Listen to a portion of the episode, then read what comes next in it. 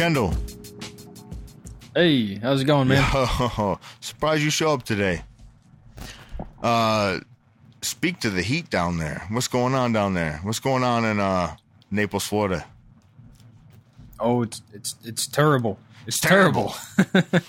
yeah, it's it's pretty brutal, man. It rained uh, midday, and then the problem in Florida is the rain's your only relief in the summertime. But then when it's hot, like it is, Other than Vagisil. Yeah. Aw. uh, but then it turns it turns into a sauna right after that. But I, I can't complain, man. It doesn't really get terribly cold. Doesn't snow in the winter time, and it's a decent trade off, I guess. It's not so bad. You you know what it is. You've been yeah, I lived there for 12 years, and then I moved back here, and only to find that uh, Michigan is surrounded by the Great Lakes, and uh, the humidity is not that much different at all, not by a whole lot at all. But on the last episode, we closed out saying that we were going to talk about what I whispered as the Florida Panthers. But hmm yeah, I know you're down for that. You're down there in that fucking equator shit. Um, but before we get into that, man, lots of signings, RFA signings. I'm just going to give you a name, a number, and then you just give me your thoughts, and I'm going to rapid fire to the next one. I'm not even going to give my opinion. How's that sound? No, seriously. Well, it, No, no, no. Come yeah, on. No, that's no. fine. That's fine. But if you have something to, you know, something No, to no, add, no, do- no, no, no, no, no, ga- no, no, All no. We're starting off game show style. I'm going to give you the name, the number. You tell me what you think, and then we wrap it on to the next one. You ready? You game? yeah, We're sure, going to start in uh, less order of importance because when it gets to the end, we're going to segue into a bigger com- uh, conversation. So we got Chris Kreider, New York Rangers, four years at 4.625. Go. That's great. That's great. Kreider plays uh, his position well. Solid, you know, power forward. He's relatively young. Rangers haven't really gotten, I think, everything they've expected out of him. But you know, four year term, last two years with an NTC, I think he's deserved it. He hits hard. He plays hard. Uh, the Rangers have to find, you know, some players to build around, and I think he can be one of them. Yeah, and uh, and in, in that same breath, uh, Kevin Hayes, 2.6, two years. Thoughts?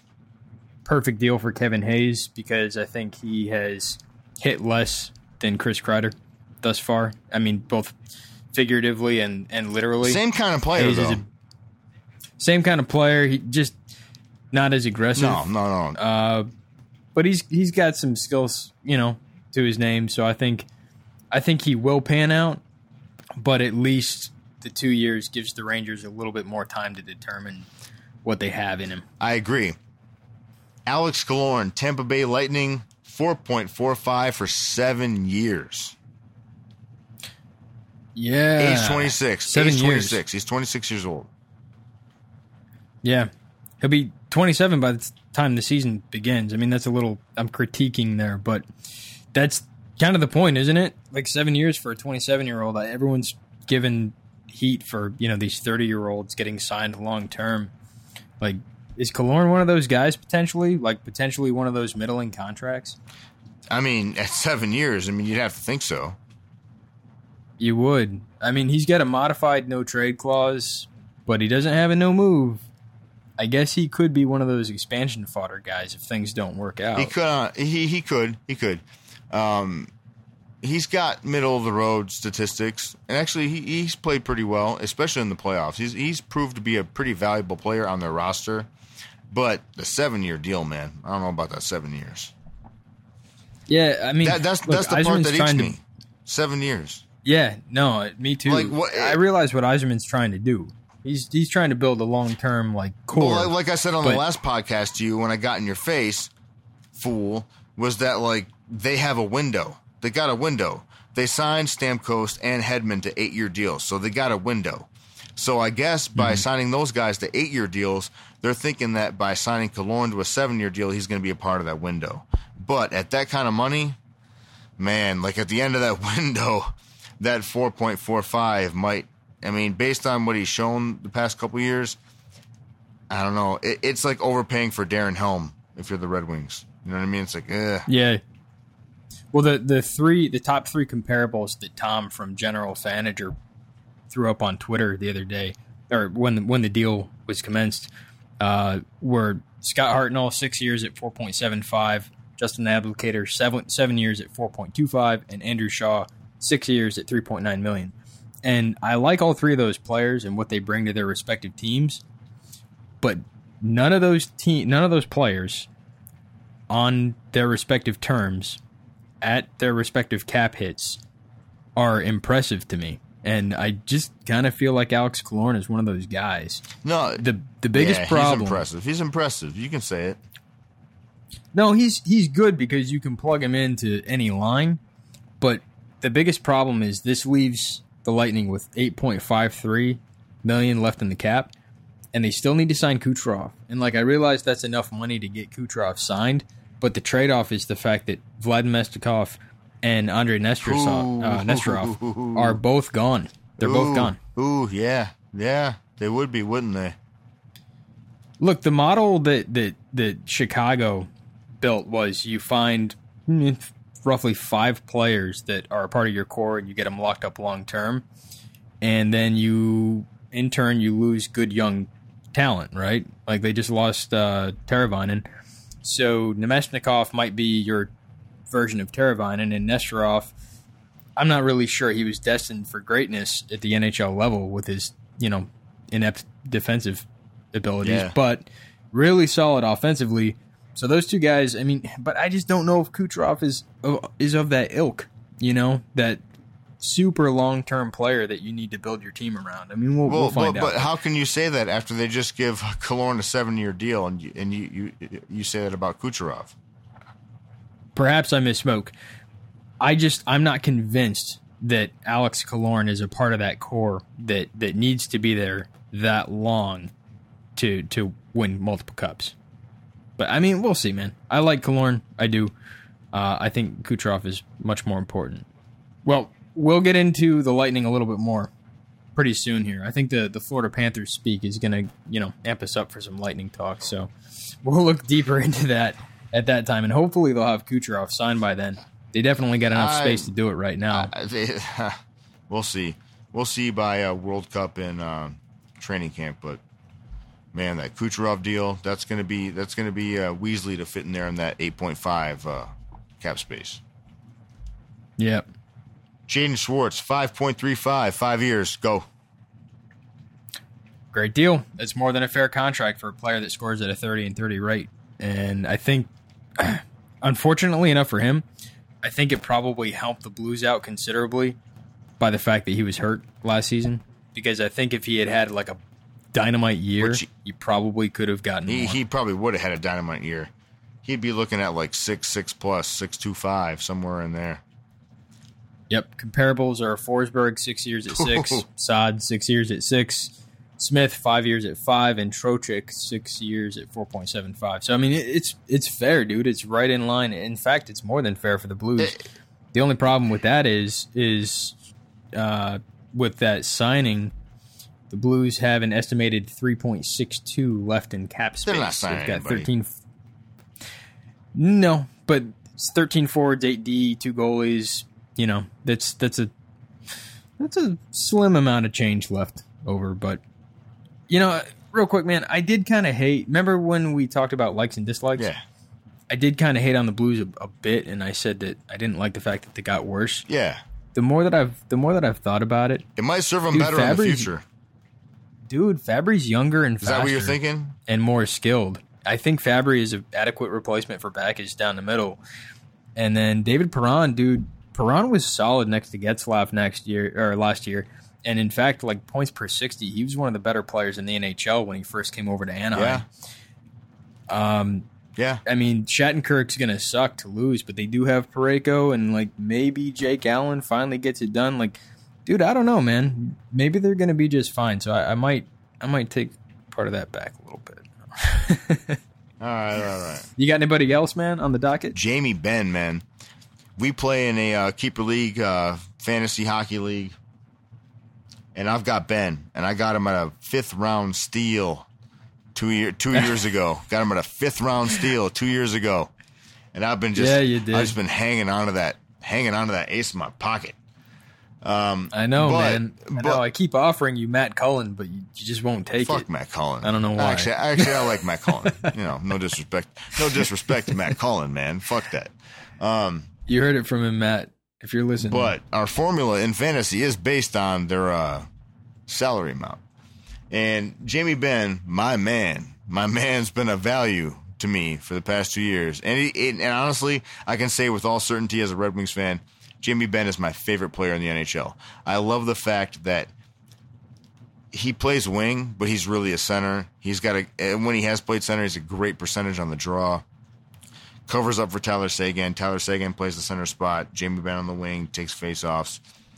Power forward, nasty shot, dirty hands. My my favorite player in the NHL. But he signed an eight year extension with the Stars, nine point five a year. This was supposed to be a rapid fire thing, Kendall. What the fuck? We get off the rails. So yeah, Jamie Benn, nine point five a year, eight years. Go.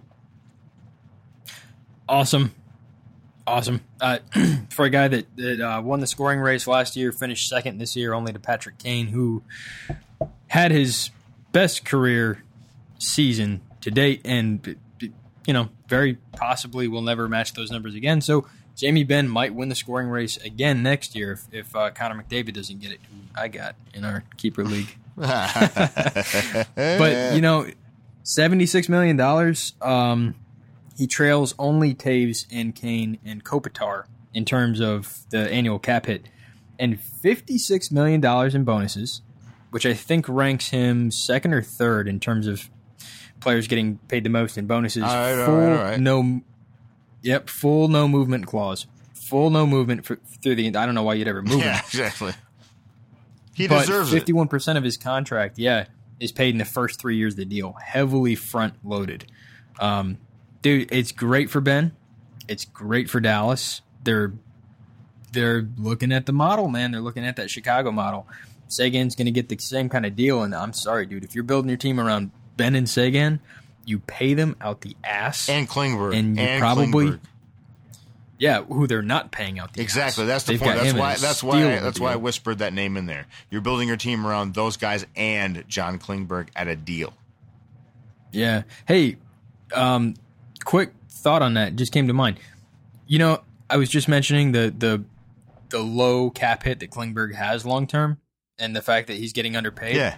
Think about that in Chicago.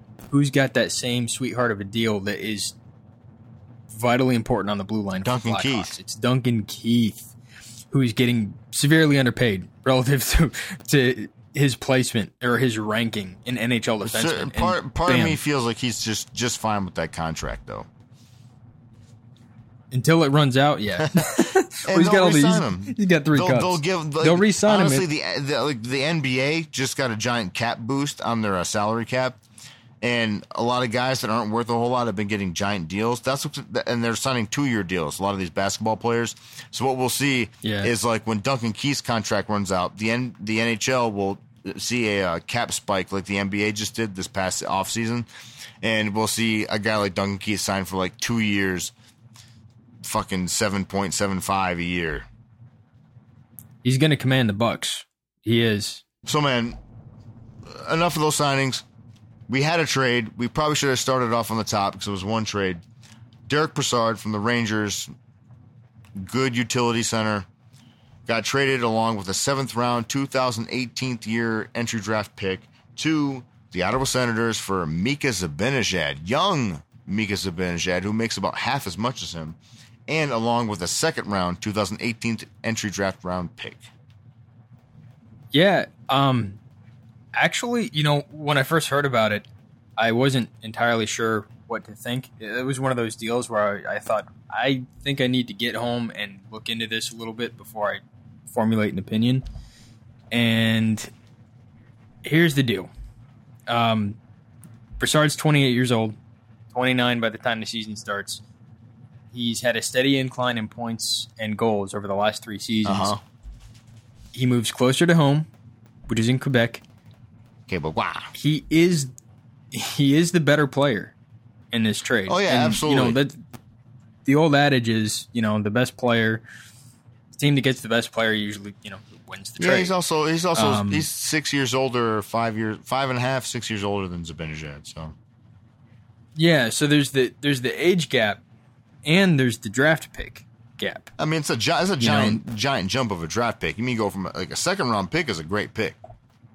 They yeah, it well, it's much better than a seventh round pick. Seventh round picks usually don't amount to anything at all. Um, but looking into the whole deal into fan, general manager because we know Melnyk. Melnyk is Melnyk's a cheap ass, and Absolutely. yeah, and these these two GMs are green, man. They're they're newbies. They're you know 12, 13, 14 months in. So what it really comes down to is money Yeah. right now. Uh, it's a five million dollar cap hit through 2019, which is sustainable for the Senators. 13 million bucks have already been paid out by the Rangers. It's a front loaded deal, and the Rangers paid the most recent two million dollar sign on. Ooh. yeah, that's a killer. That's a killer.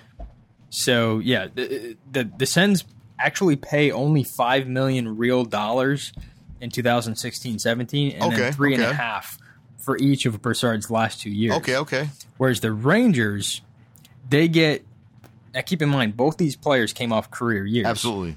and both these players are no better than a second line center. Absolutely. in my opinion. So the Rangers get a serviceable second line center who never really peaked in Ottawa. And he might peak there because he's he's, only- younger.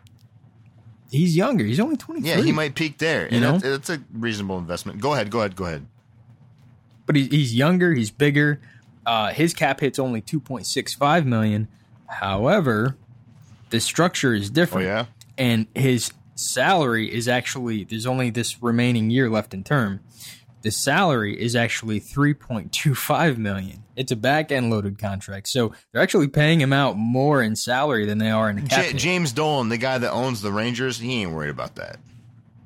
exactly, It's- and it- so it- that's why it's a, it's a cap hit thing. It is. It's a cap hit thing, and it, it honestly makes sense. Um, and then the Rangers also get a second round pick in, out of the deal. So I mean, Yeah, the, the the the Rangers get a second round pick, and they get a guy who is younger, cheaper, and still has some upside. Like if you watch Zibanejad play, he he's got some upside still. Mhm. And like you like Yeah, you said, you equate them both to second line centers. They're both solid second line options. Even right now, there's no like development to be had. So maybe Zibanejad, you know, there's some upside there. yeah. Well, and you know the these signings that just happened today uh, with Kreider uh, and company, who really threw me for a loop because I was prepared to pod, and then this happened. It's like, oh no! Uh, by by trading Brassard, the Rangers opened up 10.65 million in cap space to work with, and that's what allowed them to to sign these RFAs, and that's what they Yeah, needed to do. Kreider, They needed to get Kreider Yeah. and Hayes locked up Yep. because they feel that they're a part of that core. Um, but what it comes down to really is the Sens still think they can win Yeah, now. I mean, Brassard's a great ad. He, I, I'm pretty sure he led the, the Rangers in power play points last last season in terms of forwards. But I- like, it's over for the Senators. They're not. It's not Dude, now. Turris Brassard is not the worst one A one B combo you ever heard of. No, it's it's not. It's not at all. I don't really feel like either one of these teams lost the trade, and I don't really feel like either one of these teams won the trade. And Like, then we go back to it- like on last podcast we are talking about teams with a number one center. Neither of these teams have a number one center. Right. Yeah. Although I really do like um, Kyle Turris. So do I, but he's Offensively I, he's he's a, he's like a Nazem Kadri with a little more experience. N- not a gr- he's not a number one center. Nah. Yeah. Um, here's a real interesting point to all this, um, and I just saw it. I just saw Tom from General Fanager throw this up before we hit record. Gorton actually might be a little wiser than I was willing to give him credit for in this trade. Yeah, that I, I agree. That's why I, I think Zibanejad's a, a great ad for them. Well, here's why. Check lay this it out, out, lay it out, lay it Uh, out. I'm gonna read this out of the CBA, and I'm not gonna I'm not gonna pretend like I completely understand it, which makes me hesitant to even throw it on the podcast. But I think it's worth. Well, dude, you, right? you barely know how to read, so you should you should just try that first. yeah, just go ahead. You barely know how to read. All right. So, for teams with one or more arbitration filings in an offseason, an additional buyout window is available for 48 hours after the team's last arbitration filing is awarded or settled. For this buyout window, there is a minimum AAV requirement for the player being bought out that was that varies annually. The estimated minimum for the 2015 offseason is 2.9 blah blah blah. In addition to meeting this minimum AAV, the player must have been on the team's re- reserve list for the previous year to qualify for this buyout window. Teams can ex- execute a maximum of three buyouts in this additional buyout window over the course of the entire CBA term. So, what we need to figure out, what I need to figure out, and you know, perhaps the answer is already known to to wiser. Well, it, it doesn't even have to be complicated, man. What the Rangers did is they gave themselves a buyout window. I think they no, did. they did. I saw it on And- Twitter. I saw other people writing about it. What they did is they they they settled this stuff before the deadline, and what that allowed was a buyout window. Because, like you said, Mm-hmm. the language that you just spit at me said that if it's settled, then it all counts towards a, a, a reopening of a buyout window that I think is like 24 to 48 hours. And that happened. And so the Rangers might find a way to take advantage of that. And that's what you're getting at. Yeah, they're going to find a way to take advantage of that. Most likely. Girardi stalled. Exactly. But yeah, and you said there's a minimum 2.9. Is that we said 2.9? A minimum uh-huh. 2.9. So yeah. Yeah, they're going to find a way to take advantage of it, man. Like there there is a I mean I mean if you're debating Girardi or Staal, Staal is a little more mobile. You know, he comes from a hockey pedigree. Dan Girardi's a, a pylon, even though I like Dan Girardi. But but that ends that segment. What we were really here for, the whole episode was supposed to be at the about the Florida Panthers, but we've been rambling and bumbling on.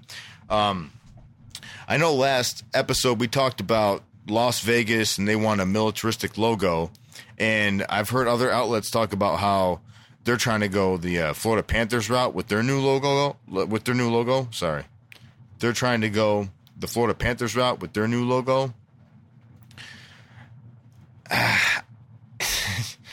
I mean, I get where the militaristic thing or the uh, comparison comes from from other people with the Florida Panthers, but they got that like half crest on the front and the stripes along the sides. I don't know, man. Like, I'm a sucker, man. Like, I lived in Florida for 13 years. You still reside there. You were born and raised there. Um, man, I like I like the Pavel Bure jerseys, like the dark blue, the white, and then the you know bright orange jerseys. Like, I I I I really don't know how to feel about this like militaristic styling. It rubs me the wrong way, man. How do you feel? So, I I do like the new logo. It kind of screams Arsenal of the English Premier League Yeah, to me. kind of. funny because we're yeah, talking I about can the, see that. the- I can see that. yeah, we're talking about the militaristic. Yeah. thing. You know what I really love about it? What? I really love that gold fleck. What? What gold fleck? What do you mean gold fleck? The gold that's in the jersey has like a gold metallic. fleck Okay. I Like, got, it's- I got you, I got you, I got you. Yeah, dude. It reminds me of Nashville silver uh, on their jerseys between 2007 and 2011. No. Like oh, those- yeah, the silver, the silver shoulders, like that was awesome. I love that jersey so much more than this mustard yellow shit. And I'm not saying it looks bad. Like it actually does look tight. And PK Subban's gonna rock that shit. But that jersey, I really liked it, man. And I, I same with Tampa Bay. Yep, Tampa, yep, Tampa yep, Bay had that silver fleck in their logos. And their old unis were so much better than this new, just blue and white flat I thing got that they've got going on right now. I'm talking about the logo. We're talking about the logo. Uh, yeah. Well, I like the old logo better. I still like the new one. Ugh. I don't hate it. I really like the jerseys. Here's the deal the logo has to remain sacred. And that's that's the only issue I have. Wait, wait, wait, with wait, wait, wait. What do you mean sacred? What do you mean sacred? Or, or the, uh, I shouldn't say has to remain sacred, but the logo is sacred. You look at It teams like you know, yeah, you know, and and I don't mean like don't walk on the carpet sacred, you know. Fuck you, Justin like, Bieber. Like Cal Clutterbuck. Yeah, I, I don't mean that, but I do mean that if there's going to be one sacred thing about your uniform, it should be the crest. And like, I love the fact that original six teams don't really change much of anything. You look at Toronto and Detroit and Montreal as being the the main ones or the key cogs in that logic.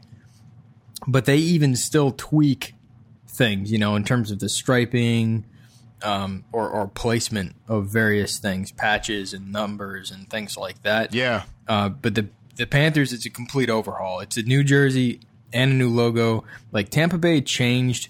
You know, I told you I like the, the silver fleck. I like the old Tampa Bay uniforms better. Oh, absolutely, And absolutely. yeah, like a lot. And better. trust me, I'm a big fan of I'm a big fan of two tone jerseys, but Tampa Bay went.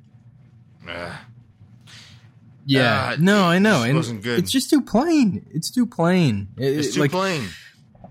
and I'm fine with the newer like expansion, you know, quote unquote expansion teams coming in and, and changing things up. Like new New jerseys are exciting. Um, Uh, yeah, So, they are. They are. They are. they are, and it's it's a sell. It's a selling point to the fans. Yeah. But when you have a good logo, like I just, it's like the old Senators logo, man. Like I keep bringing up all these teams, and I'll stop. I realize you guys are getting sick of this, but Yeah. like I love that old Senators logo. what was wrong with that? It was perfect, man. It was simple. It was clean. Yo, I, I don't know how you feel, but I love their third jerseys, man. I just do, I, the especially ones, on the, the, the black man. ones that say sends. No, no, no, no, no, no, no, no. Oh no, no, the, the That's uh, like as bad uh, as the the Bolts the, uh, the, the Chicago style ones with the wraparounds Yes. with the big O in the middle. Oh, okay, yeah, yeah, no, no, no, no, yeah, yeah. Those are cool. Those are cool. I, I I'm down with those. I'm Mm-hmm. down with those.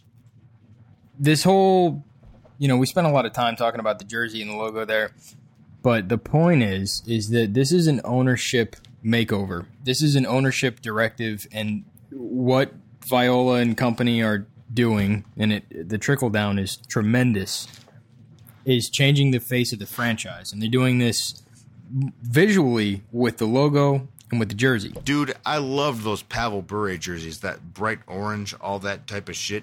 But the Florida Panthers have gone a giant management change. Why don't you speak on that? Yeah, well, it starts with the ownership group and the the new jerseys, the new logo. I know we spent a bunch of time talking about that, but all of that is just a visual representation of the reshaping, the reformation mm-hmm. of this organization, like from top to bottom, and it goes deep. It goes it goes like sensitively deep with the fan base and with the players. And the casual fan might turn on the television and say, "Oh, look, team's got a new look." But the new look is is hitting hard with a lot of these guys. Oh yeah, And typically you don't see a team with as much success as the Florida Panthers had last season last last three shake seasons, things up last three seasons. entirely.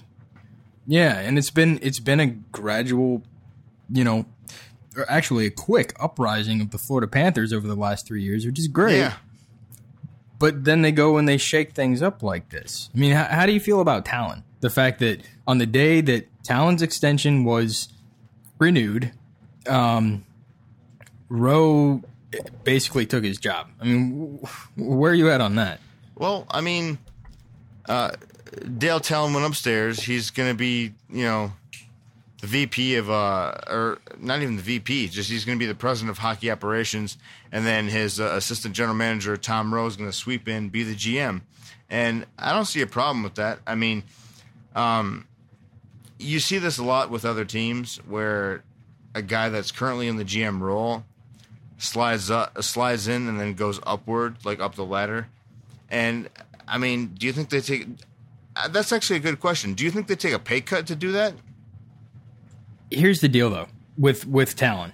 Okay, Greg and Greg and Merrick outline this. Okay, on the same day that they extend Tallon, Rose slides in, and I do wonder, like they wondered, if the Panthers, and I don't know this for sure, lowballed Tallon, expecting him to walk. Ah, how do you how do you feel? And how do you feel about that? How do how do you feel about that?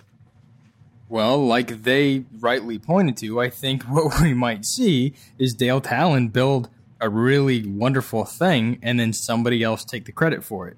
This has happened before. We've seen this happen before to Dale Tallon. Dale Tallon knows how to build hockey teams. And I'm not saying that Tom Rowe isn't the right guy for the job necessarily. And look, Eric Joyce and Steve Werier come in, they're analytic, analytics dudes. They know their shit. They know how to, you know, build a team analytically, but the experience and the and the poise and the prowess that Dale Tallon brings, there's very few managers that stack up to Dale Tallon's abilities. It's just very rare that we see Dale Tallon actually reap the benefits of all of his work. I think that he's just going upstairs. That's all I think. I think he's going upstairs. He's taking the same salary, maybe even more salary, going upstairs and still having an input on hockey operations. That's all.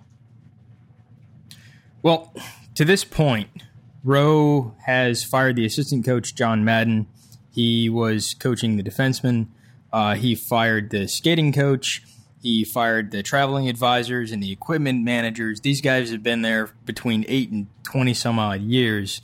Um, we're seeing very, very quickly Rowe's direct input on this team. I mean, Rowe, Rowe was a coach. And here's the thing, man. I mean, the other podcasts, namely Greg and, and Merrick, have, have spoken to the point of, you know, Tallon as well as Gerard Gallant, they're they're not Viola guys and they're not Rowe guys. Like for example, man, Rowe coached in the KHL for Yaroslavl during the lockout. Kulikov played on that team. Rowe wasn't a big Kulikov guy. He hardly even played him. And Kulikov was hard to re-sign coming out of the lockout. And Rowe's moved him. Rowe has moved Kulikov real quickly. And look, given the fact that Gallant's not a Tallon, or I'm sorry, not a Rowe guy and, and not a Viola guy, he's not there higher. Um, dude, we we might see this shakeup all the way down to the bench, and that's that's saying a lot for a guy that was not nominated for the Jack Adams. But the Panthers, the Panthers probably did a little bit better than they should have last season. I mean, without without a month long 12 game winning streak, they might not have been division winners. And they might not have been regarded as a dominant team, as dominant. Yeah. They were second highest in the league in PDO, only to the Rangers. And we know how good the Rangers are. It's not very good. Yeah. They're 19th in score adjusted Corsi. Yeah. They're 23rd in power play, 24th in PK. Like, I really do think that if the Panthers don't get off to a hot start, and look, I really like a lot of the things that they've done, that this mass exodus of all these key people that were involved in building this team up might be gone just for the sake of reforming and, and reshaping this franchise. And that's the only thing that concerns me because I like the signings, I like the extensions for the most part, but the shakeup at, at the front, at the top, is a little concerning because money guys look, man, I don't want to talk about this for too long, but money guys or owners that step in and try to take too much of the spotlight and try to get too involved in hockey ops, it usually doesn't go well. Look at Melnyk, man. Look at Melnyk. He's the he's the he's the polar opposite of that uh, of that opinion. oh, money guys throw money at things, and just because they're money guys and just because they own a team doesn't necessarily mean they know how to build a team. And Dale Tallon knows how to build a team. That's my only concern. Are you telling me that you think that Dale Tallon has been pushed out? Is that what you're telling me? yeah, I do. Oh shit, shit, man. Because I, uh, not for the sake of debate or this podcast, I, I kind of have to disagree with you.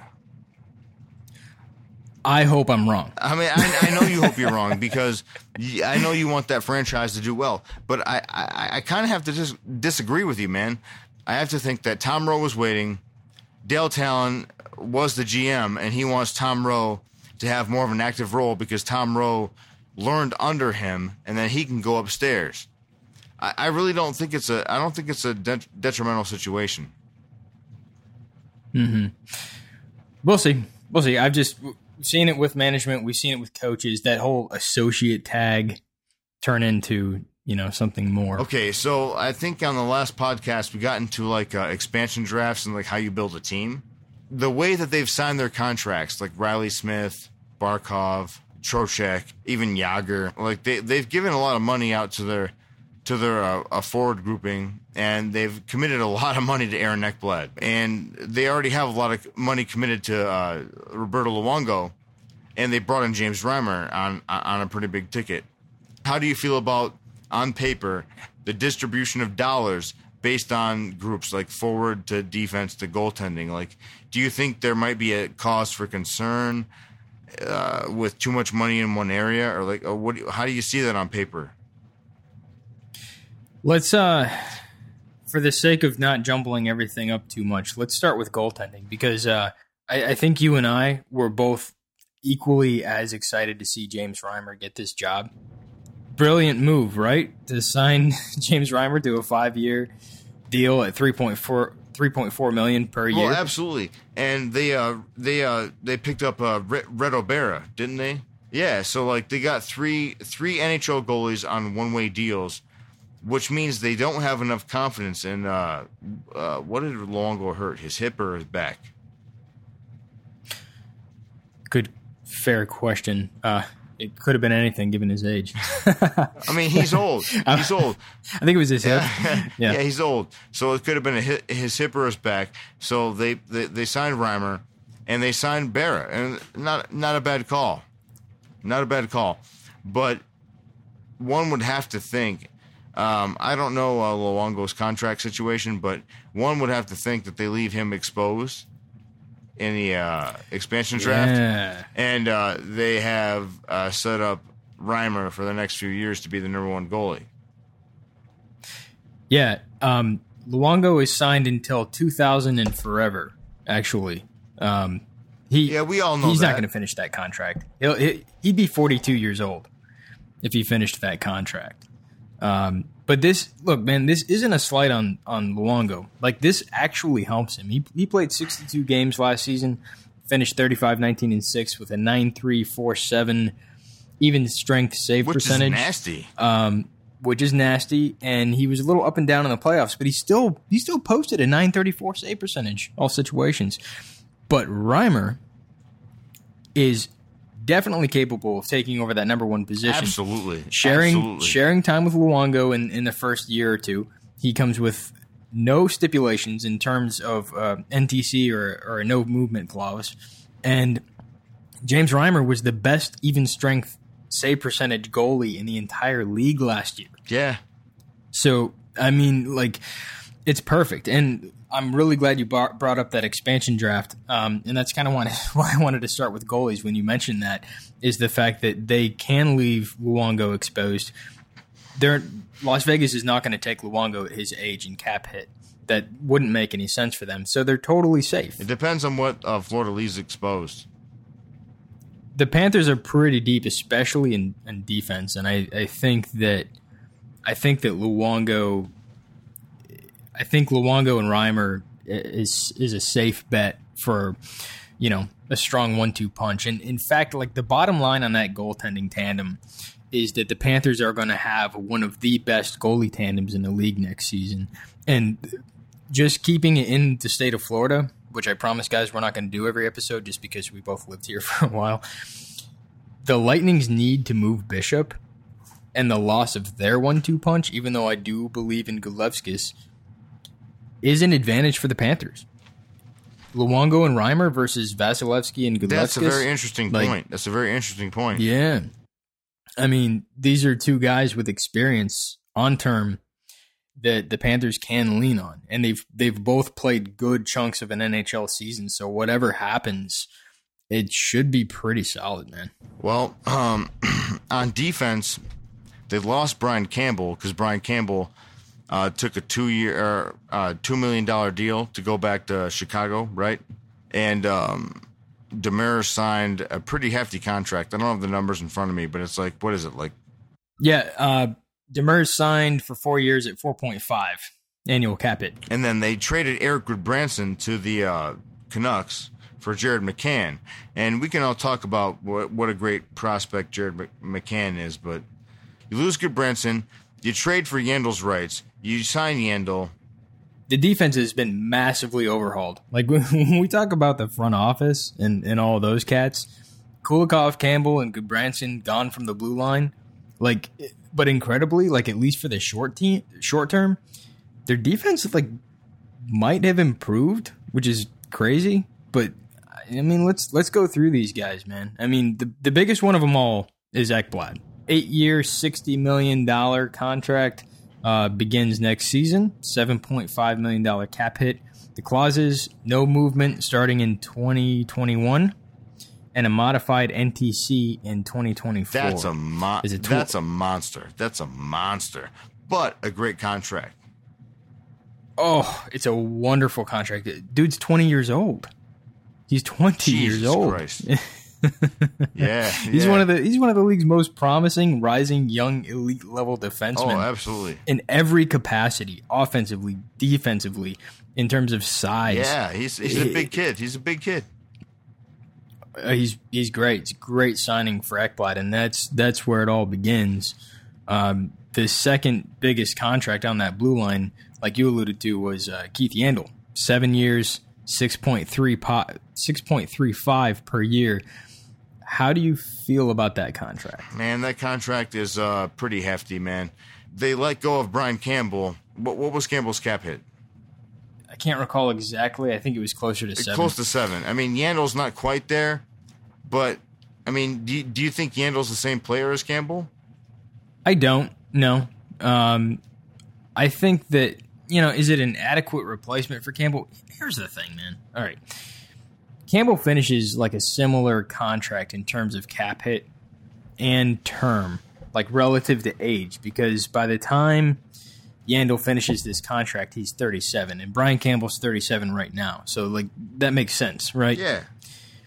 Yeah. but Yandle is Yandle's an offensive specialist, and like what Yandle's going to do is boost that power play. Next to next to Ekblad, that's going to be pretty ridiculous because Campbell, or I'm sorry, Yandle, He's a, he's a 50 point player. He's a 50, 60 point player. he's a 50 point player, and so you're going to get that. Yeah. you know, I mean, he's 11th best in in a three year average, all situations, points per 60 in, in all defensemen.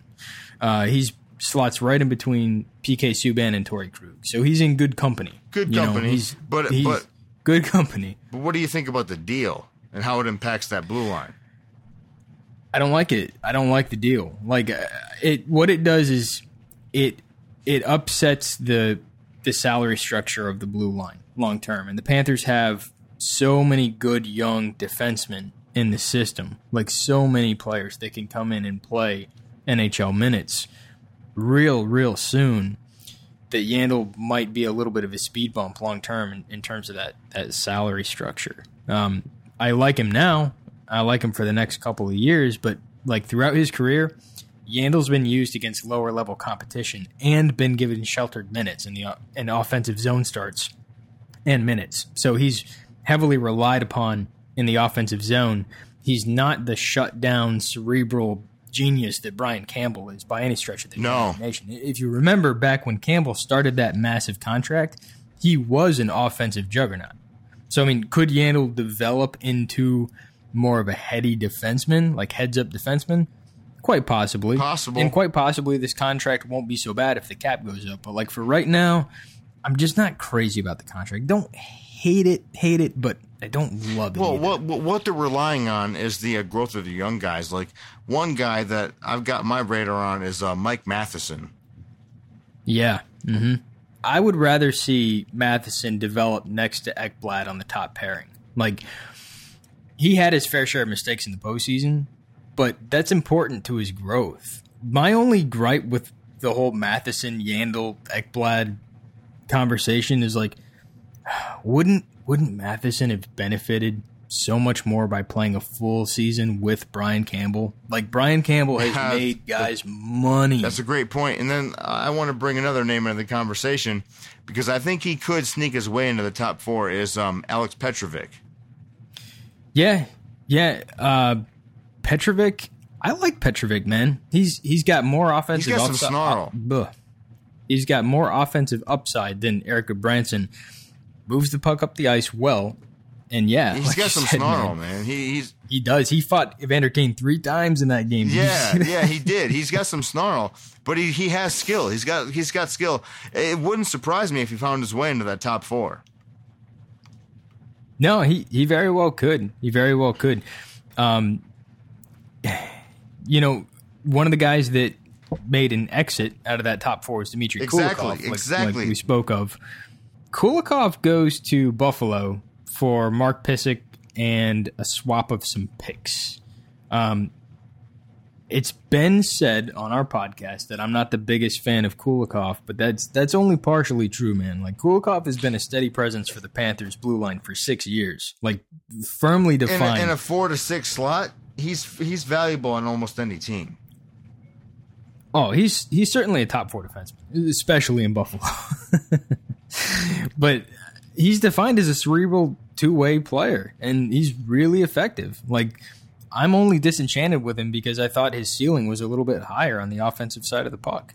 Like the, the That's signing of. Keith That's Yandle, yeah, the signing of Keith Yandle signaled that trade though. Like that was it for Kulikov. We we knew it, and Kulikov was hard to sign last time around. Rowe isn't particularly keen on him. Like no one's surprised that Kulikov's gone, but Mark Pysyk coming back. You you alluded to Petrovic maybe sliding into that top four. I think Mark Pysyk could also compete for those minutes. Um, yeah, the Panthers accomplished a couple of things in that deal, man. I mean, Pysyk's an analytics darling, and I I just got to throw some uh, some credit to Shane O'Donnell of the Hockey Perspectives. I wrote, or I didn't write it. I read an article on Pysyk written by him on today's slapshot.com pointing to Pysyk's underlying numbers and suggesting his ceiling might be that of Anton Stralman. His possession numbers and outlet passes and zone exit success rate is excellent given his experience in the NHL, which was limited, I think, intentionally by Buffalo. Buffalo is trying to tank. They moved key play key players out, and they're gonna they're gonna deny that, but it's a fact. Buffalo wanted McDavid. They wanted Matthews like they not as much as they wanted McDavid. So wait. they they tanked it. So wait, are you saying that they didn't play certain defensemen in certain pairings because they wanted the tank? Yeah, I think so, man. We saw him trading goalies, trading. If a goalie started playing well, he was gone. Pysyk, if you look at his underlying numbers, like he looks excellent. Like everything looks, and it's it's a smaller sample size, but everything looks good on the man. And I do suggest you you search out that article by Shane O'Donnell because he breaks it down with a lot more time and and delicate or intricate words than than what I have right now to, to speak of it. But I was really impressed coming away with it. And from what I've seen of Mark Pysyk on the ice, he does look pretty sound. Um, but the other mitigating factor in losing Kulikov was cap space. Like Kulikov wasn't easy to re-sign, like I like I said, um, and Pysyk might well be uh, easier to sign and you know have that long term upside. I mean, if if that's true, if he can develop into an Anton Stralman like player, that's that's pretty solid. Well, yeah, yeah. The upside is solid. Um, if, if Willie Mitchell was still around, that would definitely benefit a guy like Pysyk. Yeah. Oh, absolutely. It's it's too bad. I loved Willie Mitchell.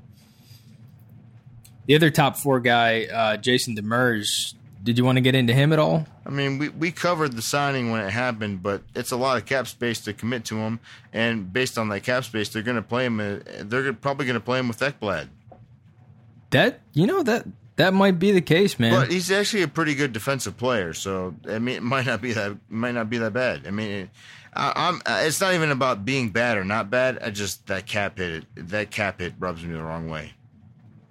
It's, I don't know. I'm I'm cool with it. Four years at four point five for Demers. I mean, No, it's He- it's not an awful contract. It's just you know it, it has to work. Yeah. Well, like like Pysyk, his his underlying numbers, you know, it makes him out to be an analytics darling. And given the fact that uh, this new structure is taking place, and and they are, by all accounts, like the leading team in the NHL for you know analytics centric moves and signings. This was their guy, and I, from what I gathered, Demers just kind of fell into their lap, and this is the kind of player that they wanted to land, and everything looked good. It looked good in Dallas. I mean, he created offense. He's a solid defender. He got involved uh, in in every capacity. So And da- Da- I think it's pretty And solid. Dallas got a deal dealing only Brendan Dillon for him. Yeah, they sure Absolutely. did. They sure did because San Jose doesn't really have much use for Dillon. At this Okay, point. so what what do the defense pairings look like for them right now? uh, Ekblad, Matheson, Yandle, Demers, and Pysyk Petrovic, and that leaves Kindl. Uh, Kindl. That's another conversation. yeah, that leaves Kindl, McCoshen, Kampfer uh, as extras right now, and then a, a wealth of of good young defensemen uh, behind them. You know, guys like Thomas Schemitsch, uh, Linus Hultstrom, Michael Downing, like you know, good all young puck moving defensemen uh, with offensive upside. Well, that, that's that's that, that, that's how the league is turning, right? Yeah, yeah. It's looking good on the blue line, man. It really is, and that's a huge shakeup, dude. Losing Gudbranson Campbell and Kulikov, Dude, like, yeah, dude, that's you're talking. You, you got six to eight people uh, signed to your blue line on uh, on like solid contracts. That's a giant shakeup. It's a giant shakeup. mm-hmm. Giant shakeup, man. You, Sure you, is. you- You're switching out three to four bodies. That that's a big overhaul. Oh yeah, and two of them inside your top four. like, Absolutely, solid. absolutely, absolutely. So the other guy, uh, Erik Gudbranson, guy that they drafted high, they trade one for one for a guy that was drafted late in the first round, Jared McCann. uh, and Jared McCann. I, I mean, I don't like that trade. you know, for how valuable a defenseman is these days, Yeah, exactly. I'm not sure it was great. either, Exactly. you know, and to get a guy like Jared McCann, and Jared McCann actually played wing and center for the Canucks, so um, a lot last year. He played both positions, so I, I, I don't even know. It's not that I want to condemn the Panthers for getting rid of Gudbranson, but it's just what are you getting in Jared McCann? Do you, do you have any clue? Well, the only, I guess, the only good reason for them moving Gudbranson out is because of the wealth of of young, aspiring defensemen that they have in the cupboard. Like it does open up a spot. I get that, um, but Gudbranson made most of his progress throughout his career last season, and a lot of that was credited to their skating coach, who has been fired, and also the fact that he got some time next to Brian Campbell, and there's just another player that Brian Campbell helped along. Um, but Jared McCann, I mean, he's not necessarily the replacement for like Jiri Hudler or Teddy Purcell, who they failed to retain after And at has still hasn't season. signed anywhere. Yeah, I That's know. a, that's a different conversation. Just that blows my mind. It is, it is, but it, that's one of my first thoughts. Is you know they they couldn't retain those guys. Now Jared McCann comes in. I mean, he's probably looking at third line minutes. Dude, McCann really should have ever been kept in the NHL last year at 19 years old th- on Vancouver. We, we can we can we can both agree that the, the the way that Jim when Jim Benning got assigned the post to the Canucks GM, a lot of people thought that things would go in the right direction, but they're not. They're just not. It's mismanaged. It's it's very mismanaged, and we talked about that uh, in last podcast about like Colorado. Honestly, I, Mm-hmm. I I see those franchises, those two franchises, one and the same. Do you not? yeah, The, the, no, I'm saying like the level of mismanagement.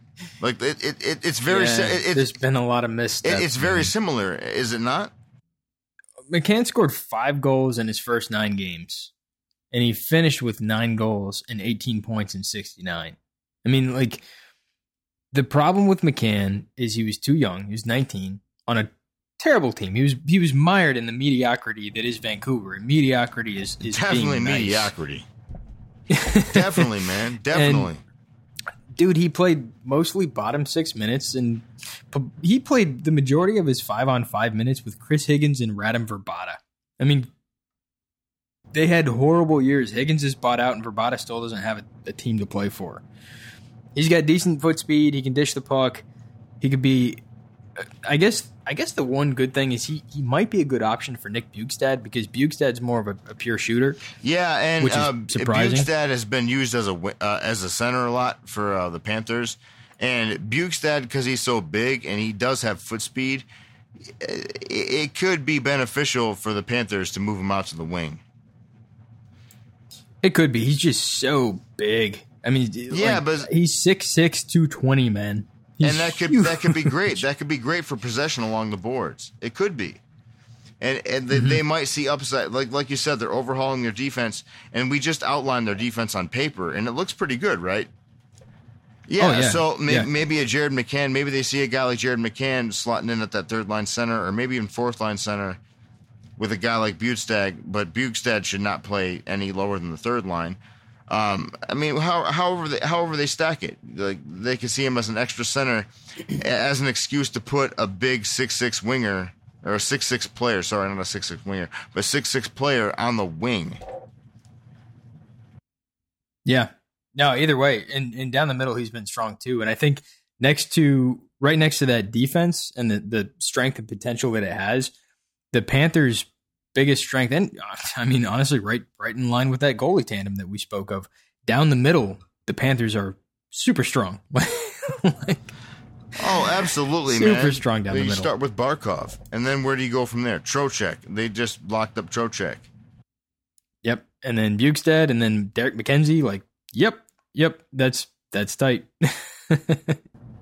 It's kind of hard to complain about having a guy like Nick Bjugstad as your third line center or winger. Um, he's down in points last season, but like he, is a natural scoring acumen. He he led the team in shots per sixty, all situations So, last so season. what I- what I got to ask you, man, is uh, um, there's been a lot of detractors since that contract was signed. Like, uh, where do you, where do you see Trocheck? It's perfect. It's perfect for the Panthers because Trocheck has so much offensive upside. It- I mean, he did have a monster breakout season 25 goals, 53 points in 76 games. I mean, he might have been the difference in not getting the Panthers out of the first round Absolutely. due to his injury. Yeah. I mean, but like six years, four point seven five million per season for Vincent Trocheck. Young, talented, you know, high offensive upside. Yeah. Relative to other six year deals that we've seen, this is one of, if not the highest value contracts I've seen. I think I think it's great. It's great. it's great. A lot of these six year deals are around five and a half, six million. And he's four seven five. Like, and then, then what you have to what you have to take into account is uh, Barkov signed on pretty much of a deal. And so and so Oh. at worst, if you got Barkov as your number one center, and then you got Trocheck, and then you combine their cap hits. Like I know we were talking about the Red Wings last, podcast, talking about how Glendening and Helm their contracts combined to be like six mil. It's not great, but you combine that steal of a deal that they got on Barkov, and then the steal of a deal they got on Trocheck, which we think is a steal of a deal. Like to spend that much money down the middle on your number one and two centers for the foreseeable future, man, that that's awesome. That's great. Yeah. let me let me rephrase that Trocheck. Okay, okay. Alexander Barkov signed for six years at five point nine million per year. That is one of, if not the best value contracts I've seen signed. Absolutely, dude. Absolutely, Dude, he's- absolutely. He's 20 years old and he's quickly becoming one of the NHL's best two way centers. And he signed for six years under six. they're good. They're good contracts for the players too, and that's that's the thing is the Panthers. They'll grow into those not- contracts, and then they'll make more money down Well, they at will. the end. Exactly. Barkov's only 20 years old. So he's 26 at the end of the deal. He'll get that six, seven year contract that all these other guys He'll get his money. He'll get his money. and it, it'll be it'll be an increase in pay. Absolutely. Yeah, so d- down the middle, and then you've got hard nosed, grinded out Derek MacKenzie on the fourth line down the middle, like solid, solid, solid, solid. Like it's it's great down the middle. The wing is interesting, I guess. Um, the next most important contract to negotiate is Jonathan Huberdeau, no doubt about it. He plays alongside Alexander Barkov, as well as the NHL's oldest, most awesome player in Jaromir Jagr. Um, Look, man, Jagr. one thing I, I did mention off the top, some of the things that concern me about the team in terms of their high PDO, and then their low rates on the on the special teams, um, and that month long winning streak that you know was wonderful to to watch happen. But that that's you can't bank on that every year. no, Uh, but Jagr led the team in points, and that that's a little concerning to me. I, I realize it's Jaromir Jagr. I, I get no. I, I totally get where you're coming from. That is concerning because somebody else should. It's a little concerning. Yeah, yeah, and probably it probably should be Jonathan Huberdeau, and I think he's fully capable of that. But they've got to get that kid locked up. And now Jagr does. Ret- uh, no, I'm sorry, Jagr doesn't necessarily retire, but it's a one year remaining on term, and it's four million dollars. So that could come off the books. So, so what, But- what's what's who what's Huberdeau's con, uh, contract situation? Last last season. He enters he enters the last season of, of his This- deal. this I mean, what do you think? Yeah, yeah. And What do you think Huberdeau is worth? um, though, honestly, because Huberdeau's been injured on and off, like you can't pay injured players. Shit, man. I'm thinking like uh, 3.75 to 4.45, somewhere in that realm on a like a, a four or five year deal. Ugh, I think he's going to go a lot more than that. You that. really man. do? I really do. Well, I mean, I really do. If he, if they, well, I, I get your point. If they don't re-sign him before this year and he plays out the contract year, because I, because I, think they're set up for success. Like I, I think he'll, I think he will set himself. Like if he, he should play out his contract year this year because it's going to yield big numbers. Uh, The the numbers that I was coming up with was were more based on like if they re-signed him right now. hmm Yeah, the injuries are a concern, but I mean, he's only 23. He won the Calder in his rookie season. Um, and I was looking at the usage charts that I've mentioned before by Rob Vollman. I do suggest you check out the, the website, Hockey Abstract, and I do suggest you buy the books. They are excellent, excellent books. Um, but Huberdeau, in the usage charts, was tasked with more defensive zone starts than any other top six forward last year for the Damn, Panthers. I So- didn't realize that. Hugh, yeah, crazy, huh? And so Huberdeau has has proven that he can shut it down defensively, and we know what he's capable offensively, especially judging by his Calder his Calder Trophy season. Um, yeah, I think he's I think he's a pivot on offense, and when you got Jagr leading your team in scoring, like Barkov's great. But he's not that massive point generator. Like I think he's capable of like seventy points. I think he's capable of that it's but not, that's it's not not, given. necessarily right. He's he's a he's a Kopitar. He's a Toews. Like he's a two way guy that they're going to lean on defensively. Yeah, Bergeron. As much as they are offensively, like he's tasked with shutting it down. If Huberdeau can do that and score points, like Huberdeau is incredibly important, and that's kind of where I connect the dots to a Reilly Smith. And how do you feel about a five million dollar cap hit cap hit over five years for for Reilly Smith? Well, I mean, my man showed that he had offensive acumen in the playoffs, right? I mean, we saw it. yeah, Ab- absolutely, we saw it in the playoffs, and and we saw it in Boston before the trade. We saw it. Mm-hmm. I, I I like the Trocheck deal a lot. I just I don't know if I really see how that Reilly Smith deal fits in there. Um, they do have uh, Lawson Crouse coming in on an entry level deal, and I, I really do think he's ready. Like, I, mark my words, man, on this podcast, mark my words, Lawson Crouse is going to play some meaningful minutes for the Panthers this year. I'm pretty excited about Lawson Crouse, man. I'm not gonna lie. I think what's gonna happen potentially is you know we've seen middling contracts get teams in a little bit of trouble, or at least have to make tough decisions in the past. And Reilly Smith, he's looking like a you know pure shooter, but he's always shot at a high shooting percentage. In both of his 20 goal seasons, he's only had two seasons in which he's hit the 20 goal clip But and his four goals and eight played? points and how many games played total? He's got a total of 285 NHL games to his name. Uh, both of his 20 goal seasons, he played the full 82 games in those seasons. Uh, the season last season with Boston, he scored only 13 and 81.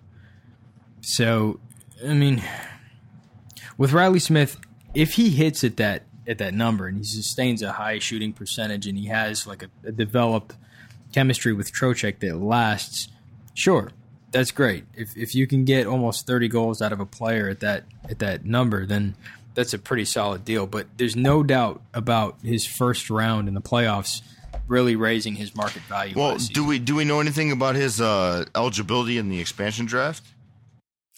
Uh huh. See, that's that's one thing that I think could potentially save their Yeah, that's what I was thinking. Is like if if he's a guy that doesn't have trade protection, then he could be a guy that's you know a five million dollar cap hit. I mean, Columbus has got like five of those guys, so like he could be a guy that could be, get picked up in the expansion draft. His NTC kicks in uh, in two years, so So that he could be left exposed. avoids. Yep, that avoids the expansion. So that's a that's a that's a get out of jail free card. Absolutely. because he's he's an enticing player for a team like that to take. He can score goals, and he's young. his cap hit is not egregious, and he's young. Yeah, Yeah, he's they, they could they So- could take him. That's not Yep. a guarantee at all. But No. they could. It's an Him- enticing option, like you said. Yep. Him, Jokinen, and Trocheck were Corsi monsters for that Panthers team last season. And Jokinen, I don't want to say too much about him right now, but I mean, two years remaining at four million, he could be exposed at, at expansion as well. But he is quietly one of the best two way wingers you could ask for. That's that's a pretty solid top six, man. You got Barkov between Huberdeau and Jagr, and Trocheck between Smith and Jokinen. You know, we, we spoke about Bjugstad down there with Jared McCann. A couple of new guys come in. Uh, we mentioned it in a recent podcast. Uh, Colton Sceviour and Jonathan Marchessault. uh, and Jonathan Marchessault come in, and then the Panthers have you know some some drafted and developed talent in uh, Logan Shaw available as well. Well, I saw something interesting when I looked at um, what was the NHL roster resource because they have their depth charts and they're pretty accurate when you look at them. And they showed uh, Marchessault and Sceviour on the third line under 8K like each for multiple years, and they're gonna start on your wings on the third line. Uh, Like, damn, you know what I mean? Like, damn, man, that's a giant value. yeah, they could potentially put him in between uh, Bjugstad and you know Marchessault can he can shoot the puck, man. Offensively, that guy is is gifted, and and Sceviour, he's not going to blow you away with his you know He works hard. with his dangles. But he's a hard worker, and he can open up some ice. if you put the if you put the right center between him and Marsh and Marchessault, then it could work. It really could. Yeah. Yeah. And, and Logan Shaw has shown a lot of potential uh, at, at the NHL level. He's a guy that could move up as high as the third line. I mean, if he gets clicking, he could go higher as well. It's just going to be hard to break that top six unless Jagr goes down, Yeah. which is a possibility. It is. You're not. You, I don't disagree. It, it, it could happen. Yeah. Overall, man, I mean, this roster, this is a really good looking roster, man. Hey, I think we should do something. Um, and we'll we'll we'll save it until closer to the beginning of the new season. But um, General Fanager has that awesome expansion tool. Oh, Uh, we're gonna it do does- that. We're gonna take- do that. Yeah, I wanna I wanna do a, a draft. Yeah, we're gonna draft becomes team. Oh, we're gonna do that. Yeah, there's, there's no question on that. We're gonna do that. I'm looking forward to that. man. Absolutely, we're gonna do that. We'll we'll have a, a whole episode special on that. We're definitely gonna do that. Yep. Well, even if uh, the Panthers had changed their logo to you know Hello Kitty or some bullshit like that, um, this team's this team's gonna rock it next year. Although I am gonna say, I think they start out of the gate a little slow. It's a completely revamped defense. They don't necessarily doesn't necessarily mean they're all gonna click right away. Um, they played a little ab- above what I think they were capable of last season. I think it just worked out. Um, I think maybe out of the gate they slow down a little bit, and if they do, then I'm a little concerned for Dale Tallon and Gerard Gallant. I hope I'm wrong, but I'm I'm kind of expecting something of that nature. But by the end of the season, I think that's going to be a deadly division, and Could be. the fact that Tampa Tampa and Florida are going to be so strong up against each other for the duration of it. Like, oh man, Well, honestly, hon- honestly, honestly, in my opinion, it all comes down to what what type of step Ekblad takes. yeah. I mean, if if if Ekblad completely dropped off, then you know he takes the franchise down with him because they've they've put they've put their faith in him as their number one. I mean, he's he's their headman. You know, Yeah, he's he's their guy, and so yeah, absolutely, it, it com- it's completely dependent on Eric Aaron Ekblad's development. but I, I don't have any concerns, barring injury. No, I, I, I don't have concerns concerns either. that, I only asked the question because that's, like I said, the forwards are in place, the goaltending's in place. Like he needs to carry that defense. He needs to take that step and be a number one defenseman. Yep. Yep. And he, got, he's got he's he's got the potential. Like he can do it. He could totally do it. Yeah, no, I there's no doubt about it. I uh, some of the better hockey games that I've I've witnessed firsthand have actually been between the Panthers and the Lightning. Um, I'm definitely making some of those games this season, and I really, really hope that we finally get to see those guys matched up in the in the postseason. I'd We'll love see. to see a conference. We'll see. We'll see. Oh, It'd be boy. great. Even even a second round. Even a second round. Hey, one thing I think might be interesting, although it doesn't add a whole lot, um, considering these teams aren't What do you got? complete. When we do a team like this, um, or a couple teams at a time, like we've talked about doing, um, what do you think about, you know, not rating in terms of a grade or percentage, but what do you think about trying to assume whether they'll be playoff teams or not? I'm down for that. But since we're doing the Florida Panthers now, uh, we, I gotta I gotta ask the question: playoff team or not? If we're gonna do it for the other teams, we got to do it right now. Playoff team or not? Yes. I have a hard time disagreeing with you, man. I really do. I have a hard time disagreeing. No, I think they're firmly in, and uh, we already did the Ducks, so I'm I'm gonna I'm gonna say yes for the Ducks too. Well, I mean, you can easily say that for the Ducks. So so so what's up, man? Like, any more thoughts on the Panthers, or like, you just? I mean, we you think we covered everything? I think I think it covers it, man. I really do. I think we hit you know all the important aspects on the team in terms of expansion and and positionally. Um, do you want to not necessarily make it our next podcast? Do you want to come up with our next team that we're going to talk about when we do talk about a team? Oh, you did this to me last time, didn't you?